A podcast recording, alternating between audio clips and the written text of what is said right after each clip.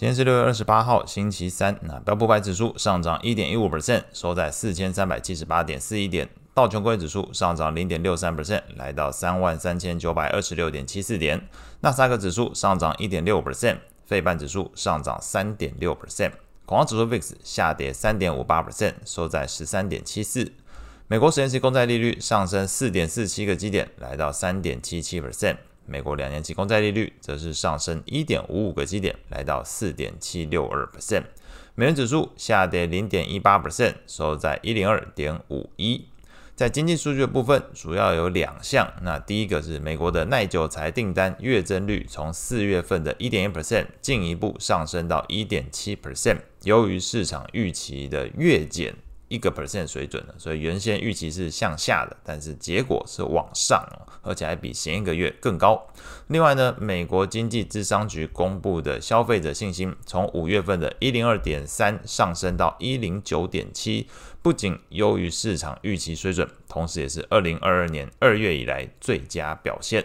在美股的部分，由于整个经济数据表现优于预期，舒缓了投资人对于 Fed 的升息可能拖累经济成长的一个疑虑。那美股的部分，四大指数全数反弹，标普百指数结束了连续六天收黑的走势。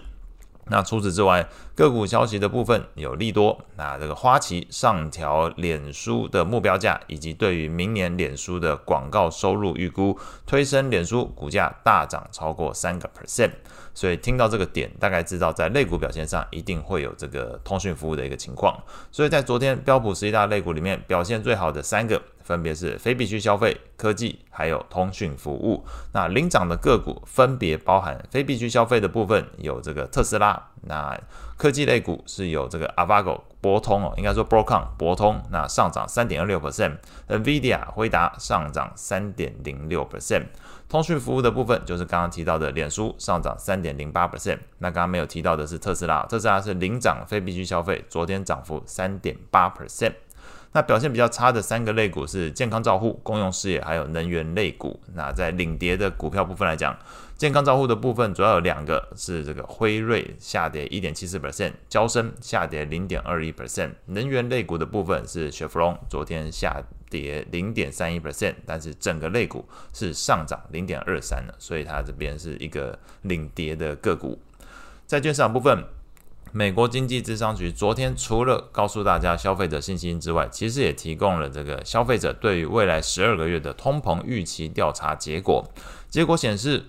从这个五月份的六点一 percent 呢，预期未来十二个月通膨从五月份的六点一 percent 下降到六个 percent，那变成了二零二零年十二月以来的一个新低水准。但是这边看到的是消费者对于未来十二个预期从这个六点一。降到变成六个 percent 了，但是从 Fed Watch 来看，债券市场投资人是怎么想这件事情的？投资人目前预估七月份 Fed 升息一码的几率反而比前一天提高，目前是来到七十六点九 percent 的一个几率哦，就是升一码的几率，七月份可能是接近了这个八成哦，七十六点九。那甚至如果真的七月份升息了，到了九月份，目前预计再升一码。把这个呃费的利率推高到五点七五 percent 的这个几率，也有所提高。从前一天的原先预期是十点四 percent，目前看到是十三点八 percent。所以在昨天来看。虽然有公布了所谓的这个消费者对于未来通膨的一个调查预期，但是实际上债市投资人更关心的是你当下的经济数据活动的表现如何。那昨天来看，美国公债利率的走势衡量的反而是经济活动数据表现优于预期，那使得市场整体来说对于费的升息的预期反而是转强，并没有跟随着所谓的消费者对于未来十二个月的通膨预期而出现回落的一个情况。那同时，这个经济数据表现强劲，也让整个企业的违约可能性降低。昨天来看，信用利差再度收窄，那使得整个非投资等级债券的表现优于这个 IG 棒哦，也就是投资等级债券。在昨天来看，美国投资等级债券 ETF LQD 是下跌零点一 percent，这部分主要还是跟昨天美债利率上升有关。那非投资等级债券 ETF HYG 则是上涨零点三四 percent，就是跟刚刚前面提到的信用利差。那信用利差为什么会好好转？主要在整个呃经济数据公布起来显示，这个企业要违约的几率看起来是下降的一个情况。那外汇市场部分可能主要关注昨天是欧元跟这个加币哦。那欧元的部分来说。欧洲央行行长拉加德昨天表示，面对顽固的高通膨，ECB 短期之内无法结束升息。那这一番言鹰派言论，搭配这个昨天市场投资情绪好转，美元避险需求降温，使得欧元在拉加德发言之后呢是上涨。收盘的时候，这个欧元上涨零点五 percent，收在一点零九五八附近。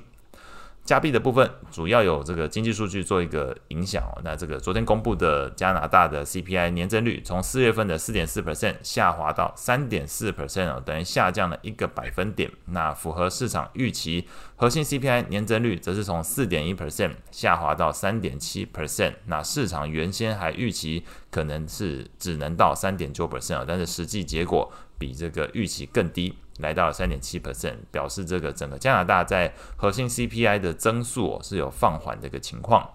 那同时，先前前一天提到这个俄国兵变的事件，也没有对于这个俄罗斯的能源出口造成负面影响。那昨天搭配美国经济数据表现强劲，都基本上使得投资人会担心另外一个事情哦，就是费的升息。对于未来的经济成长力道会不会导致它下滑？那进而搭配现在来说中国内需疲弱的情况，都使得这个能源市场投资人反而担心经济数据这么好，那费的持续升息会不会对于能源需求面带来拖累？所以反而你在昨天看西德州原油期货是大跌二点四一 percent，来到目前是每桶六十七点七美元。那前面跟大家讲了这个加拿大 CPI 回落。油价修正，在这两个因素的影响之下，昨天加币是贬值零点二九 percent，那目前是来到一点三一八九附近。